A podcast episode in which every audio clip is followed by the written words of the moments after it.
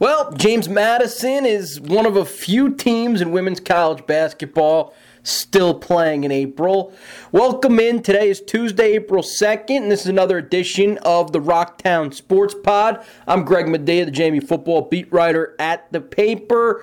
And today we'll, we'll start with Shane Mettlen as James Madison women's basketball is in the middle of the WNIT tournament. A very nice run. I know it's not the tournament they wanted to be in, but it's a, a deep run in the postseason nonetheless. Shane, I'll kind of just start here a couple of wins this past week, some some local flair to those games as well. Uh, with JMU knocking off Virginia Tech and the highly anticipated return of Kenny Brooks, and then knocking off Georgetown as well. What was the feeling in the building?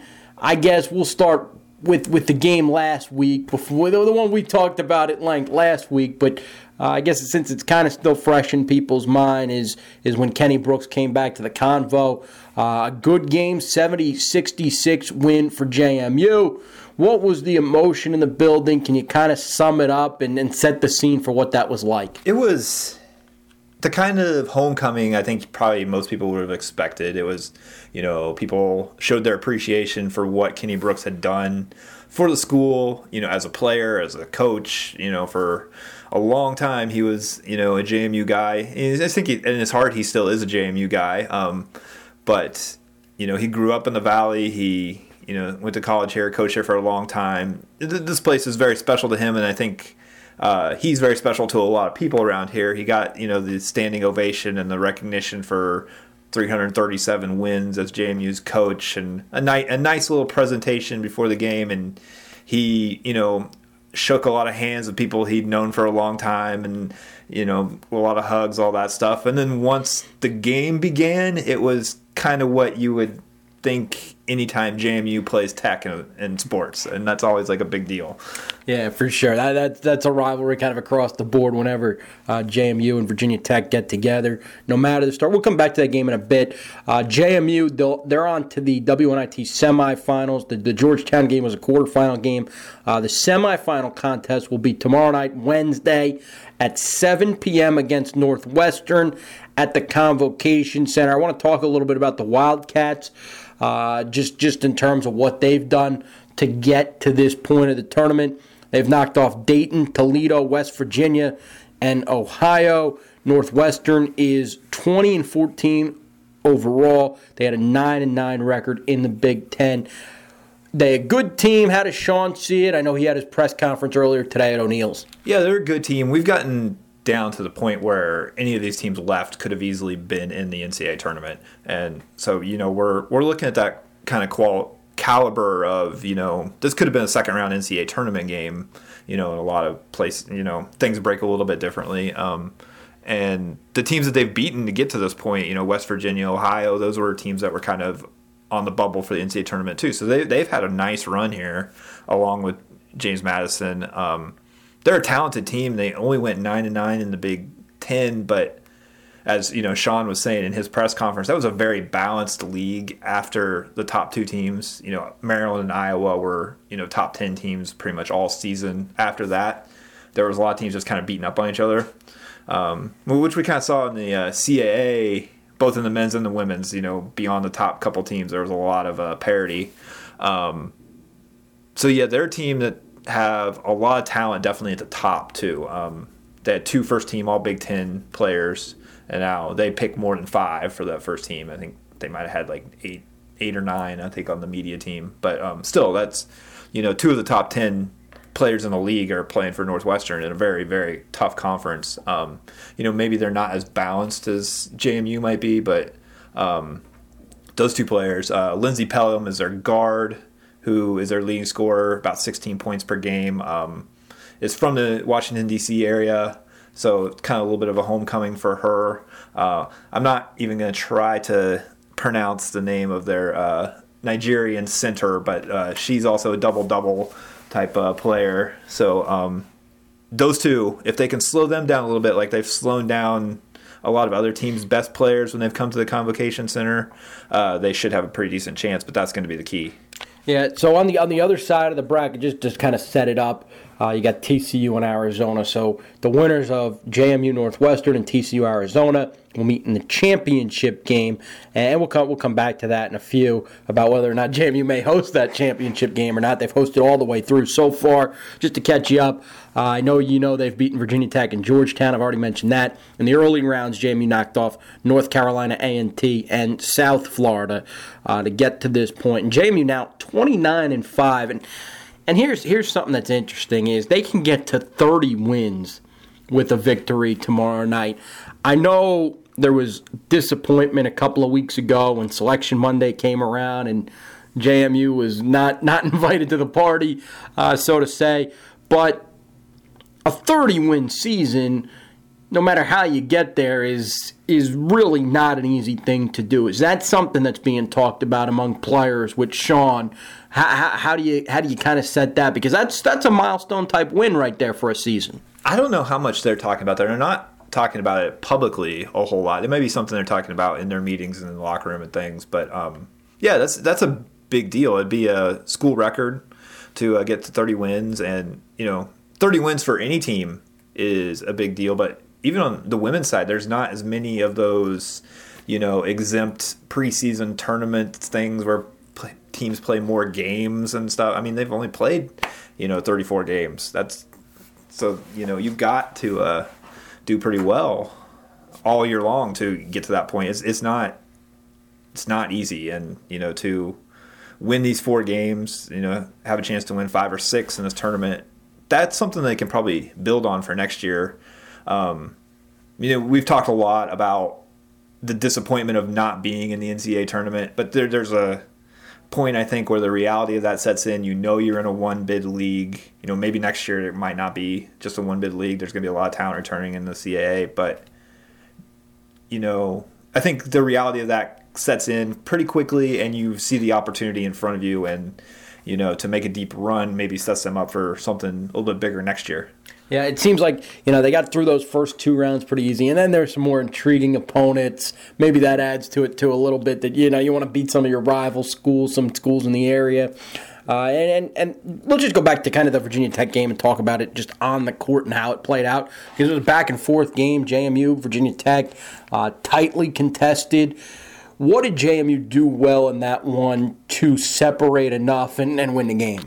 Um, they played a really really good offensive game, their best offensive game of the tournament so far. Um, to get to 70 points, um, they responded to every or every uh, Virginia Tech run too.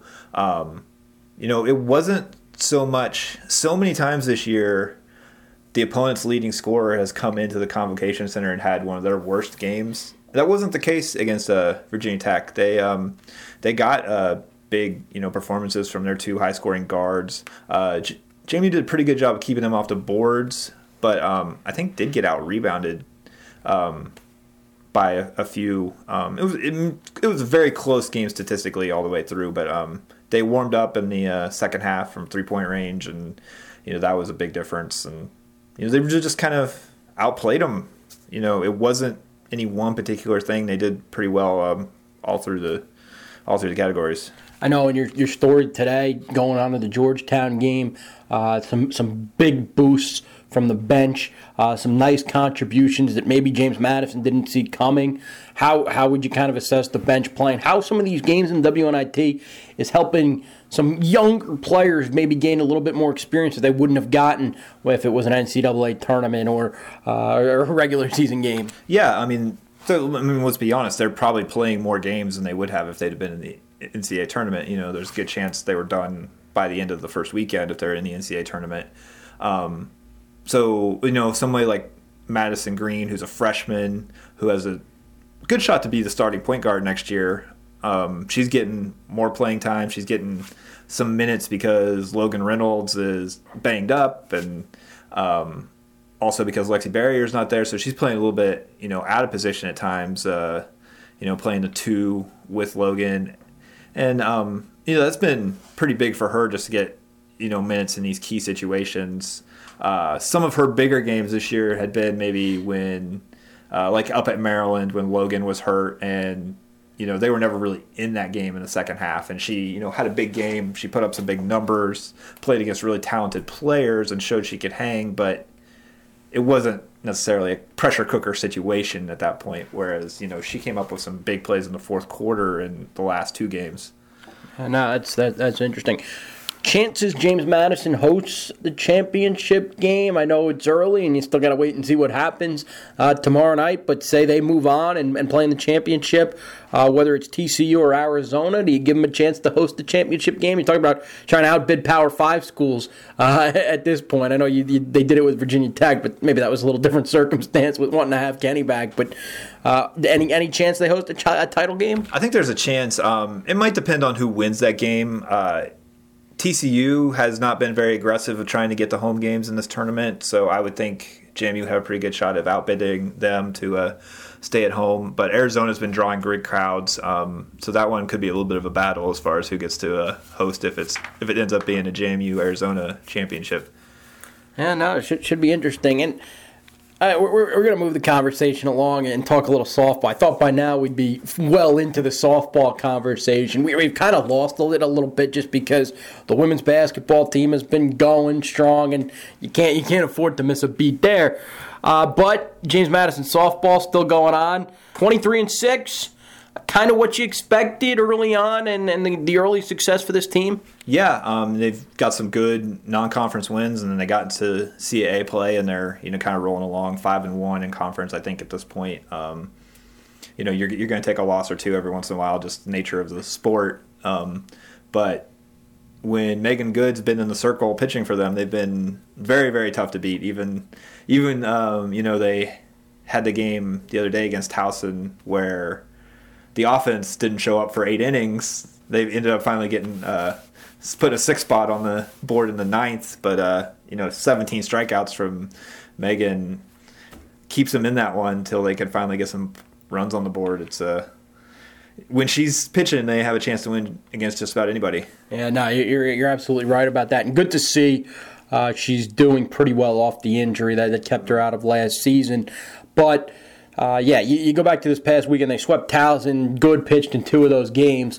Uh, 16 shutout innings, uh, two shutout wins, obviously, uh, both against the Tigers. 25 total strikeouts in the games, only three hits allowed, and only two walks surrendered. That's, I mean, that's that's next level line type stuff. If there was a next level for for softball. Yeah, I can't imagine how disheartening that is for Towson to know they're playing the best team in the conference, one of the better teams in the country, and they shut them out for eight innings and they still can't, you know, get anything going against her. That uh, that's got to be tough to swallow when you're the opponent. Yeah, I think I think they've got. I think JMU they have Liberty tomorrow and then uh, trip to Hofstra. Uh, this weekend. So Hofstra's a team that, that's been pretty good in the past in softball. So busy week ahead for Shane as the WNIT rolls on. Uh, JMU softball in the thick of their season. Uh, but but we'll transition now.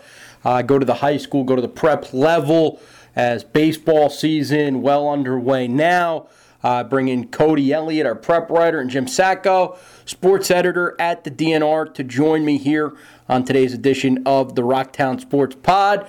Cody, you gave out you gave out some grades I saw in the paper today. One, one that caught my eye though was the Broadway baseball grade you gave out. You gave the Gobblers an A.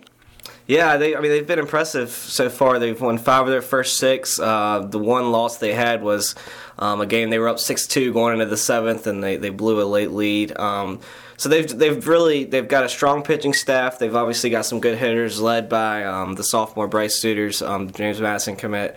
Um, from top to bottom, they've got a pretty strong lineup, you know, for at the high school level. I think what you need is a consistent lineup, and that's what they've got from top to bottom. And then you add in a quality pitching staff, and um, they've got some good wins in there. And, and, I think that win over East Rock is definitely one of their biggest ones yet. Um, and you know, early on, the Valley District hasn't really there hasn't been a team that's really stood out as you know the, the top dog, I guess you could say, and, and Broadway in a way has kind of been that the most consistent team. So I think early on they you've got to consider them the best. Are they the most consistent because they have some experience? Is it because Suitors is the best player in the area? How how would you kind of assess how why they've been so consistent early on? Well, I think it's a it's a combination of that. I mean, you look at across the Valley District, and there's two Division One baseball players right now, and Tristan Shoemaker from Fort going to UVA, and then you got Suitors, and those are the two teams that have won the most games here early on, and that, so that certainly plays a role. Certainly, when you have the best players, that's going to, you're going to be one of the better teams. But um, they do have a lot of experience too, and, and, I think you add in the fact that they've had some young freshman arms, Noah Hertzler, um, Jacob Petersheim, some of those guys have have come in and they've really given them a, a, solid presence on the mound. You know, making it five, six innings at the high school level is huge, and um, they've gotten that consistently early on. And I think that's why they've won five of their first six games. That's hard. It's hard to remember, Jim, just from just from recent years. But Broadway baseball hasn't really been in the thick of that that Valley District conversation. No, they haven't. And I think this kind of you don't want to really point to one player, especially in you know one of the more ultimate team games out there, like baseball. But this growth of Broadway is directly hinged to the gross growth of Suitors. And when he was coming up as a freshman, you kind of saw that talent, and then he went to a few camps and was getting a lot of notice, getting noticed a lot, and I think he opened up a lot of eyes from those outside the program because you, you heard the name and you knew he was going to be good, but then you heard him mentioned in you know Division One prospect. You heard him mentioned in all these different ways, and he's really lived up to that billing so far this year. He's got what two, three home runs on the year? Yeah, three home runs. He's got a couple of doubles. I mean, at East Rock, he, he could he had a ball that looked like it was going out. I mean, he's got, he's sitting with a lot of power early on. He's been impressive. So and he's really and he's and he's really spreading it out across the field, and and and I think that's what what you've kind of seen as, you know, so goes Bryce, maybe so goes Broadway, but you know, just watching the growth that he's had has just been really exciting for a baseball fan. More so if you're a Broadway baseball fan, is just watching this kid just really mature in front of your eyes as as you know he's grown from a freshman to sophomore, and even as the season has gone on this year, I mean he's kind of gotten stronger each game of these six games. Yeah, I think, and especially in a district where you look at TA, they're they're very young and they're kind of struggling a bit right now. You look, look at Harrisonburg, extremely young. Um, Waynesboro's not very good. Rockbridge is kind of a mediocre team. Having a player like Bryce Suitors or Shoemaker at Fort is enough to kind of make a difference even more so than in a regular year where it's where you might have some top heavy teams. I mean, in a year where a lot of these teams kind of look even keeled, um, you know, Bryce Suitors kind of separates Broadway a little bit, and I think right now, you know, them and Fort. I mean, right there, they're, they're the top two teams. And, and, it doesn't bode well. Sorry to interrupt you. No, right I was I was just going to ask, what's his WAR? Oh, I don't know what his WAR is. I mean, I'd put him what two point three, maybe three point three. We're only five games. It was six games in for Broadway, but go ahead. But I just to you know he's uh, I forgot I lost my train of thought. I'm all thinking about his WAR now. Uh, I you know it doesn't bode well for the rest of the valley that's young, like a Turner Ashby and a Harrisburg, because that Broadway team isn't exactly you know long in the tooth either. I mean, they're you know right. when you're when you're your your your your your, your go-to guy is a sophomore who's going to be there for two more seasons after this season, and it looks like they finally have enough pieces to build around that that one standout player. I mean, Petersheim is a what year? Sophomore, sophomore, and then Noah Hertzler was on the JV team at the beginning of the year. Um, I've talked to some of the, the people around the baseball area around here, and they've talked about Noah Hertzler is going to be the next you know big name around here on the in the pitching mound, and then he ends up getting pulled up after three games from the JV team first game out there that he gets a win, uh, complete game, gives up three hits as a freshman. So, it, you know, they've got some young pieces as well. They're not the, you know, Turner Ashby and Harrisburg all these teams are young, but Broadway, it's not like they're just filled with veterans, you know. Yeah, and, and I think, and uh, you know, going back to talking about how he's one of the, the best players in the Valley, he's probably one of the best position players in the in the area or in this side of the state, I'd imagine. Uh-huh. I mean, you got if you're talking about non-position players, you know, you got to talk about T.R. Williams, the the Page County pitcher. But in terms of guys who are on the field at a position every day, and yeah, at a single or excuse me, at a Class Two school, you're playing every day somewhere like oh. T.R. is. But I mean, just Suitors who's locked into position, you know, and he's out there every day. He's got a bat in his hand every day. I mean, that's you know, bonus, bonus for Broadway. Yeah, I mean, I think the last time I looked back before the season even started by Prep Baseball Report, they had him ranked as a top 30 uh, recruit in the state for his class. So, you know, that's only probably going to continue to get better as he as he continues to put up big numbers. And I think that's obviously, like we've said, that's the, been the biggest key to their success here early on. Yeah, Broadway obviously a little bit of a surprise to, to be out out to this great of a start. I guess the other surprise uh, it's not that they're playing bad; it's just not to the standard that everybody's used to. And that's Turner Ashby at three and three, and then zero and one in the Valley already. What is going on at TA? Is it anything people in Bridgewater need to be worried about? How, what, what's kind of the temperature take there? Yeah, no, I, am sure people in Bridgewater are freaking out a little bit just because that's the standard in in Bridgewater. Is to, you know they they compete for state titles there, and that's kind of what their expectation is. But um, that's just a really young team. I mean, they lost 10, 10 or eleven seniors off last year's team that went to the state tournament, and you know whenever you have that many sophomores seeing significant time for the first time in their careers at the varsity level, I mean, you're going to have that that learning curve, and I think that's what they're going through. I mean, they're three and three. They're not, you know, it's not like they're zero and six here and completely falling apart. Um, I just think it's one of those things where they're going to go through some inconsistencies at times. And the thing is, they're a very talented group of, of young players. So if, if, you know, as they grow, they're one of those teams where I could see them getting it together late and possibly making a run as the season progresses. Yeah, I wouldn't be surprised if uh, Andrew Armstrong's got that team in the Valley District Championship game or even the regional championship game. I mean, they're just stuck in the cycle. You know that that's all it is. I mean, plain and simple. Like Cody says, you know, ten got ten seniors off last year's team, ten or eleven seniors. They're just they're just stuck in that cycle of high school sports life that you know most programs, with the exception of the great, great, great, great ones, uh, just get stuck in every now and then. And, and it wouldn't stun me again if that team is playing for Valley District Championship, if they're winning the regular season championship, I would not be surprised. I mean, if that team goes out there and takes Broadway for the regular season title, takes Broadway in the district championship, I mean, I wouldn't be like, oh goodness gracious, what happened? I'd be like, oh, there's TA. Yeah, you know, I mean, that, they that, figured it out. Yeah, yeah. That, yeah, it's sorry. It's it's one of those things where it kind of reminds you of Spotswood basketball. It's like you know every year you hear, well, maybe this is the year so and so knocks them off, and then you know it might it might look like a rebuilding year for Spotswood basketball, and somehow you, at the end of the year you, you find them right back in the same situation, and that's kind of I've, kind of had that same feeling about Turner Ashby baseball. I think you know as the year progresses, we'll find out more about this team, and I you know, like I said, in a Valley District that looks a little bit more wide open this year, it, it kind of would make sense for Turner Ashby to end up back on top the team they lost to uh, recently, Harrisonburg, uh, you gave them a C plus. Uh, they're one in five. Which, that's an interesting grade for a one in five team. What's the reasoning there? I, I saw that this morning. I was like, hmm. I, w- I wonder why the one in five gets a C when you could have gone D or F, right? Well, yeah. I, th- I think the reason why you can't give them a D or an F is just because there's they as, as young as Turner Ashby is, and as young as some of these other teams are. Harrisonburg is I mean, they've, they've got five or six freshmen on that team. They've got a ton of sophomores. Um, you know, they're completely in a rebuild mode there. Um, they're not a program that's been, you know, last year they had a good run, um, but they're not a program that, you know, has historically been known for, for a, a, powerhouse in baseball. So I think that considering all of the youth and, you know, how young this roster is, um, they've had they've played a lot of close games. They've they've been there in a lot of games, and I think that game last week against Turner Ashby was kind of a breakthrough moment for them. Um, and then you know we'll see how, how that plays out for them the rest of the year. I know I know it was interesting because we touched on it last week, uh, but for all the reasons, I guess the Shenandoah district is going to be competitive. It's got a, got a, a lot of really good teams. Mm-hmm. It seems like the Valley district will be competitive for some different reasons, in the sense that you got a lot of teams trying to figure things out. And I, I prefer that.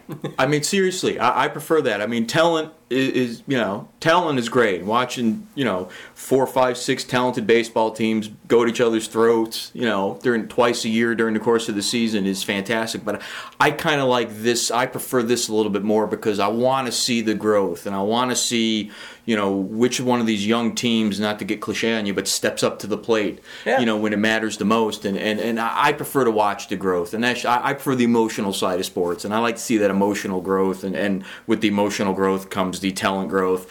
And I think that's why if you look at, you know, maybe which race is going to be more exciting for me personally. I, I think the Valley District and watching, you know, because whoever steps up this year and wins that Valley District, okay, you can kind of put your finger on them next year and say, okay, that team's going to win the next two Valley District titles, or okay, there, there, there's let's put the bullseye in that, you know, that that team just put the bullseye in their back, whereas in the Shenandoah, it's just you know, it's a, it's a battle of, tr- uh, uh you know, it's just it's just a constant battle. It's like, okay, who's going to have the bullseye this week? You know, who's, going to be good today? Yeah, who's going to who's going to be better today? You know, who's going to come out on top? And, and in the Valley, it's like, okay, it's just going to watch just this fantastic growth of this young talent, and it's just going to be a. I think that's going to make, in my eyes, for a, a more fun race to watch once we get to the postseason and and seeing, you know who as a sophomore, a freshman, or a junior is ready to handle the pressures uh, of that postseason when it becomes the win or go home time, when it comes to, okay, we want a home field advantage time, so let's win this one. And, and that's what I'm looking forward to. I mean, like I said, I'm not selling the Shenandoah short. The Shenandoah baseball race is going to be fantastic, though I, I, I, I have a hard time believing anyone's going to jump Page. So when you got the pitcher, when you got the it, pitcher that matters in a big game, you're you're probably right. Yeah, and in my opinion, it's Page, and then who's finishing two and three. I mean, that's you know that's how I'm looking at it, right, right or wrong.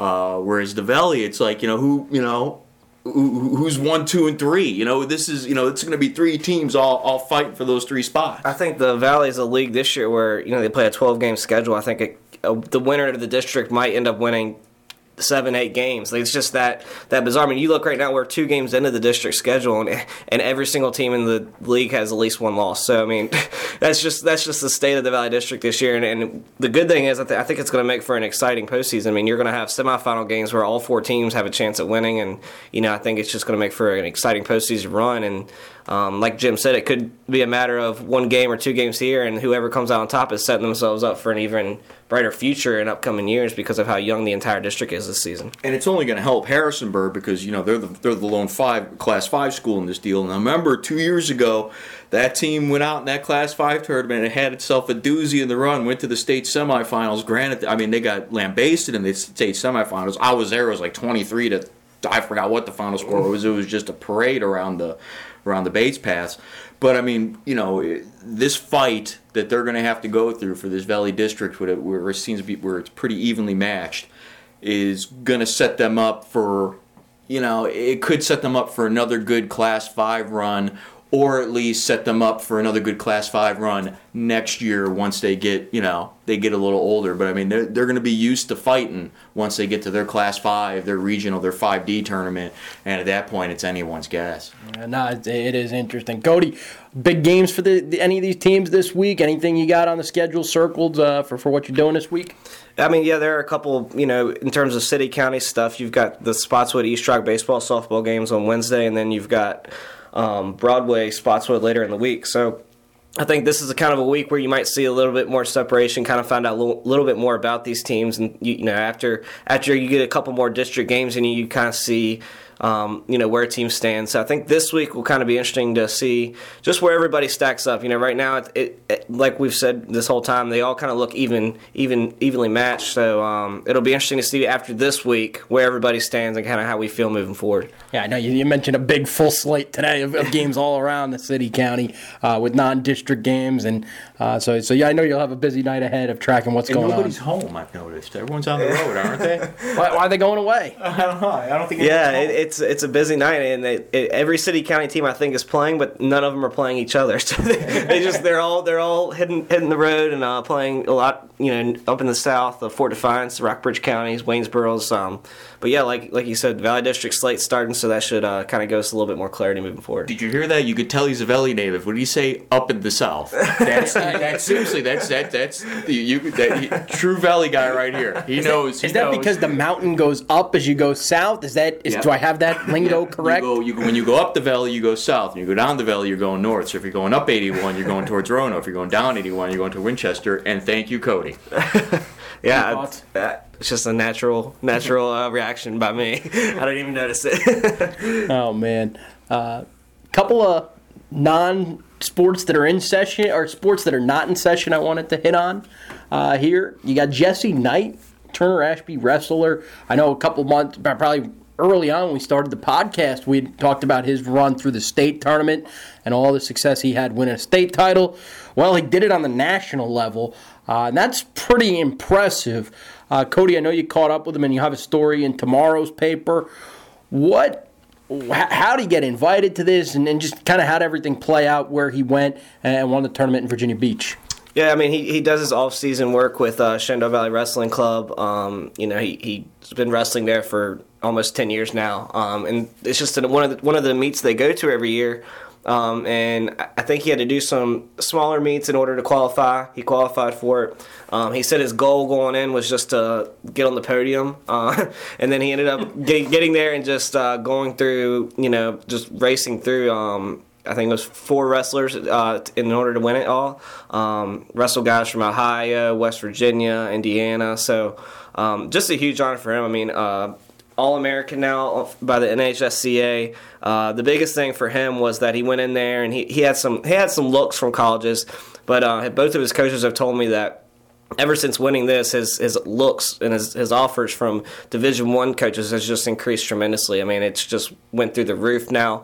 Um, he's put his name out there. Now he's now he's known by a lot of coaches, um, and I think that's the biggest thing for him is he's got a whole other year at Turner Ashby, and now he's put his name out there as a national champion and as an All American, um, you know, it, it's hard to tell, you know, where this guy could end up. Hey, JMU, you want to start supporting wrestling again? right? I mean, hey, you, got, you got enough talent around the valley, especially with, with Mr. Knight. I mean, we, we, we, uh, we talked about it. We talked about him winning the state title. This is as good as this is for Jesse Knight, and this is very, very good. This is this is fantastic for him. This is so, so good for the rest of the valley to, to have a, a the heavyweight like this guy going out there winning a national championship in, in his weight classification. I mean, you know, if I'm a heavyweight wrestler in the Valley at like Fort Defiance, or something like that, yeah, I'm kind of rolling my eyes, going, "Oh, great, I got to deal with Jesse for another year." But at the same point, I'm kind of like, "Oh, great, I got to wrestle Jesse for another year because that's only going to make me better uh, if if if I'm a heavyweight." And I mean, it's just so good for for that program, the Turner Ashby program. It's so good for the Shenandoah Wrestling Club and it's you know it's great for, for, for Jesse. I mean, this gets you noticed. Well, just think about the exposure too he's going to bring to the valley. If, if Cody's saying he's getting looks from college coaches, you got to imagine this time, or I guess winter time next year, you got college coaches showing up at Turner Ashby's gym and uh, to, to watch some of these wrestling matches, right? And yeah. You, yeah, and you look at Virginia Tech; they got their first national title in anything. Uh, what was that? Last weekend? Uh, yeah, week week and a half ago. Yeah, in, in, in individual wrestling, and I mean it's just you know the the eyes you know the eyes should be on the valley when it comes to wrestling, and when they're or back on the valley at least, and when they're back on the valley, I think everyone can kind of you know everyone likes Jesse Knight. I mean that's the bottom line. When that guy won the state championship, everyone from Skyline, all these different schools were down there patting this guy's back because he's he's out there during the off season with them. I mean everyone's going to like Jesse Knight more because what he's doing right now is going to help get them noticed because he's going to put some eyes on the Shenandoah Valley when it comes to, to, to, to wrestling. The, the, good, the, the, the, the good kind of well they're both good wrestling. Professional wrestling is fun in my opinion too. But the, in, in terms of the amateur wrestling he's going to put the eyes uh, of, of some major college programs on the Shenandoah Valley and that's and it's deserved. He works his butt off. He worked back from an injury and what were you saying? He's like trained in MMA and stuff like yeah, that. Yeah, that's that's how I met his coach Jeremy Whitmore. I talked to um, he he's his coach in wrestling at the wrestling club, but he also he said he came into his MMA studio here in Harrisonburg back when he was like eight years old, and he said even then he knew that he that he had something special in him. Um, and then he, that's what he he all the things Jim just spoke of. You know how highly regarded he is by by his teammates, by the people around the community. I mean, he he suggests he's just one of those guys who's done everything the right way. Um, so you know this is just another accolade for him. For probably many more to come in his career. MMA. So if the hey, I can stack hay bales nine high size of Jesse Knight doesn't scare you, the fact that he can ground and pound you into oblivion is more than enough, huh? Yeah, I, yeah. I'm sure he. That's what he, uh, the coach Whitmore told me. He said he, he's a very large man, but he moves like a very small one. well, yeah. I mean, it was it was obvious in that. Like I think we talked about in the podcast. It was just like that's the that's not the heavyweight with that state championship heavyweight match was not a heavyweight match, which is usually two big guys just kind of leaning against each other in the third. I mean, he just went, he was just shooting, shooting, shooting, shooting, and finally knocked him down. And he does that. That's what he does. And and and, and Marshall Smiley was just like, yeah, well, that's Yeah. That, that, that that's that's what you get. I mean, he's he's unlike anything you'll see. And a, and a side note, just for future reference, uh, Jesse Knight, Jesse Knight apparently has a little brother who is much much like him in terms of skill set and being very large for his age and, and, and very in tune uh, with the wrestling community. So apparently that's the name we need to look out for in the future. And that's how it works. I mean, if you're if you're a good wrestler, I'd say I'd say it's a 98% chance your younger brother is a good wrestler as well. Just think about the younger brother and the lessons he's learned already, probably, you know? yeah, I know, I know. When mom and dad are out, and Jesse t- got to take him downstairs into the basement to, to get him in the right again. Yeah. yeah, I, I'd say he's I, he's probably set up for a pretty bright future if Jesse's the one putting him through uh, through his training. So I used to beat the tar out of my brother when I was a kid, and now he's like four inches. He's like six five, and you know it's like, oh goodness gracious. Oh man! I, I- well, less serious note to get to. Uh, the Broadway Gobblers have new football helmets, uh, and I wanted to bring it up because they they had their big reveal on Twitter today. I saw it.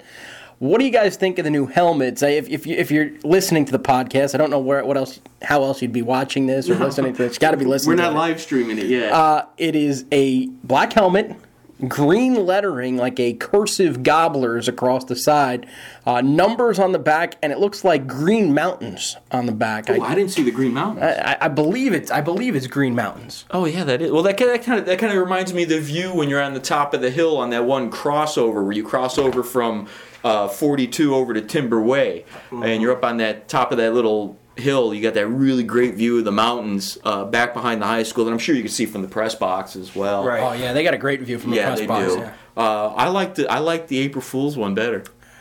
That, no, that no gonna be my knock- question. No knock on this one, but I thought the April Fool's one was ingenious, and I think I retweeted it and said I kind of like this, and it's it's So the the April Fool's one was the the hand yeah, like, like, the, old, the old hand turkey. Yeah. drawing. right, that you used to do in class before Yeah. Thanksgiving And in I school. thought it was beautiful. I loved it. I don't know why. I mean, why do why do that's that was a terrible April Fool's joke because I thought that was for real, and I was like, this is great. My uh, goodness, this will put you on the map. Yeah, it would have been a, a different look. I, nobody had done that before, so I like the mountains on the back of that one. I really do. I, I you know, I, the numbers on the back is a little I- weird to me. yeah, I don't I don't like the numbers on the back. That's unnecessary. Yeah, Uh, yeah. just well, I don't, I don't know. I don't know if it's unnecessary because I tell you, there's plenty of times where I've been, you know, because I'm a sideline walker. it if might I'm be in a, beneficial for us. yeah, I- I'm a sideline walker at a football game. I'm not a I'm not a press box guy. At least I try to avoid the press box unless it gets too cold outside. Uh, I, you know, and there's many times where I'm kind of got to kind of lean past all the coaches and the players and trying to figure out who's carrying the ball and whether he's turning this way or that way, and seeing that as opposed to trying to find numbers through the mass of bodies and numbers, looking up at a helmet and seeing like number 13 running away from me might be of help to know uh, what's going down. I, I, mean, I like the mountains. I mean, that, that's what's. I like the black. I like the black and that green. I really like that a lot. I think that those, you know, now that I think about it, I think those numbers might have been, um, you know, inspired by the last game of the year last year because they, they brought out these special camo uniforms for the um, the Soldier Tribute Night, and it happened to be the night where it was pouring down rain. They played in an absolute mud pit up there, and the entire game you couldn't see any of the numbers. So no, nobody in, on the, in the bleachers in the press box. I don't even know if the coaches knew what the numbers were. So you just got. I wonder if that had anything to do with you know throwing the numbers on the back of the helmet this I year. thought, I thought it had something to do with you too, Cody. I mean, you're not the tallest guy in the world. I'm thinking about. I'm That's thinking why I hang out in the press box. I'm, thinking back to every one of your Stephanie Odercook videos where you you could see her brain. You could see her brain while you're looking up her nose with your video camera. so, so well, well, let's let's wrap this conversation with, with this. Let's move on. Who, who's got the best football uniforms in the valley? Oh man. Hi- uh, let's let's do city county teams. That'll be better. Okay. Wow. Jeez. Man, I. Well, it's gonna be interesting to see what Broadway comes up with because their current uniforms, I don't think, can go with those helmets. So I would think they're getting a, a whole new rebrand. I would, in some way. Say, they're saying yes to the dress at Broadway. Oh man, I, I like East Rock's uniforms. It says the. I like it says the Rock. I like that as well. I, I like that as well. I, I don't dislike Spotswoods though. I think there's just something about Spotswoods. Uh, Maybe it's the blue. I, I I like that that, that Blue kind of the gray Yeah, that kind of chr- chromish blue. It's not quite blue, but it's really not quite gray. It's just kind of like this. I like that look. If we're talking the whole valley, I go with Riverheads all the time. I it's just your seriously, it's just your it's your standard typical high school red. You know, and that's what I kind of like about it. You know, I, I always think of red and whites when I'm watching a high school football game. And granted, if your school color isn't red in it, you're kind of at a disadvantage. Yeah. But I like how East Rock has the rock on it, and I and I, and I you know. I do like Spotswoods as well. I can't think of anyone else that really stand out to me. Yeah, I mean Harrisonburg is pretty pretty straightforward. I mean they've just got the navy blue and the white. Um, you know, TA's got the black jerseys. Yeah. So yeah, I mean, I think I, I like the Spotswood helmets the best probably, but in terms Yeah. of jerseys, um, I think both of them are both of them are good jerseys. But yeah, I, w- I would lean probably a little more towards Spotswood. I like the the chrome look, like Jim said, and just the silver and, and with the blue. I think that's a good look. Abingdon High School down in down south in uh, or excuse me up south on 81 uh, has a has a sweet uni get up to the Falcons and they got like little feathers not, well you know the, know not like a boa you know I mean like like these really these uh, kind of intricate you know Nice. stylized feathers on the on the helmets and the shoulders uh, that I kind of liked and they're kind of that Spotswoody color. They're kind of that blue chrome gray look but I, I got to go with Spotswood and East Rock uh, and you know it's it's funny that you know big brother and little brother have my two favorite probably football jerseys in the city county Yeah, that's that, that's a good point. So, so a big reveal for Broadway next, maybe next with the jerseys.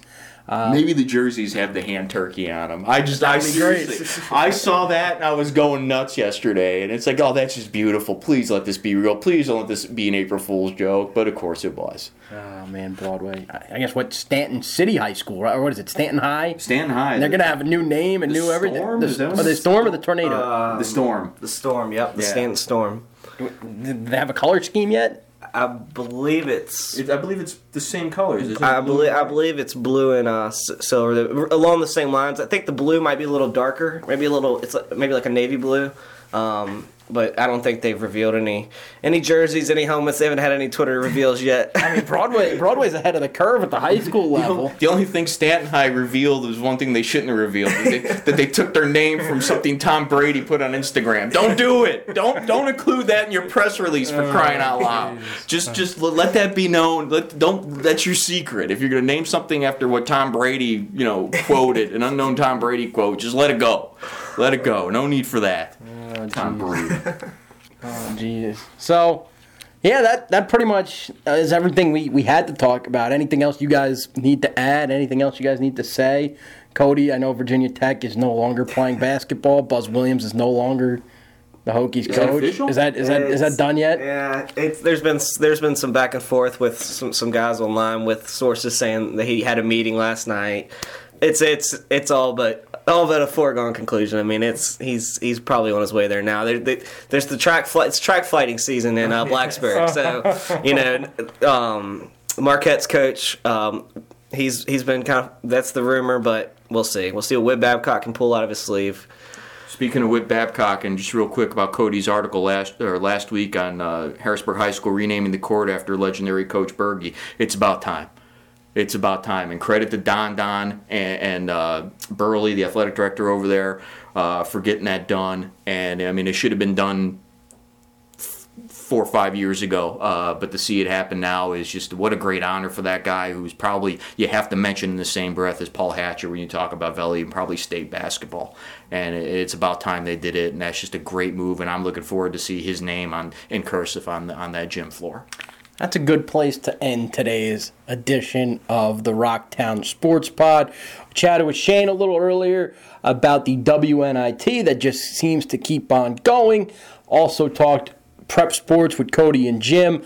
Uh, so until next week, and we'll be here same day uh, talking sports in this area in the Shenandoah Valley, Harrisonburg, uh, JMU, and the prep sports.